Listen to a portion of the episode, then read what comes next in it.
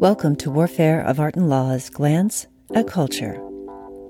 What do Picasso and Ford have in common with the Metropolitan Museum of Art and the British Museum?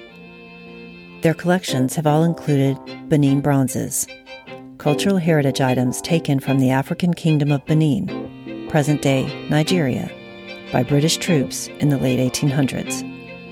That period of colonialization, as well as the current whereabouts and restitution efforts surrounding the Benin bronzes, are the topic of discussion in a recent two part episode of the Art Angle podcast put on by ArtNet News. It features a conversation with Dan Hicks, the author of the 2020 book The Brutish Museums The Benin Bronzes, Colonial Violence, and Cultural Restitution.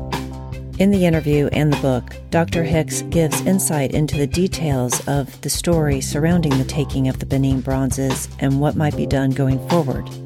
It's notable that Dr. Hicks is a professor of contemporary archaeology at the University of Oxford, as well as a curator at Oxford's Pitt Rivers Museum, one of the many institutions that currently house Benin bronzes.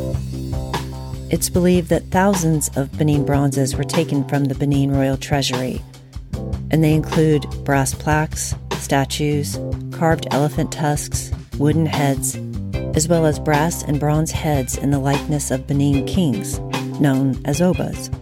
These objects were absorbed into collections by private individuals as well as museums in Europe, North America, and the UK, with the British Museum housing the largest number of these works with one British museum director describing them as triumphs of metal casting.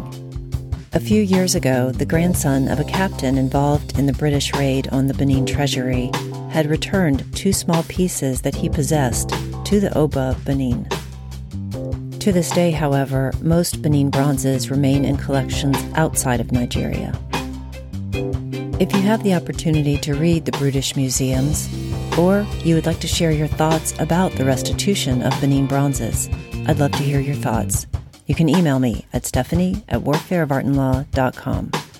Until next time, this is Stephanie Drawdy bringing you Warfare of Art and Law's Glance at Culture.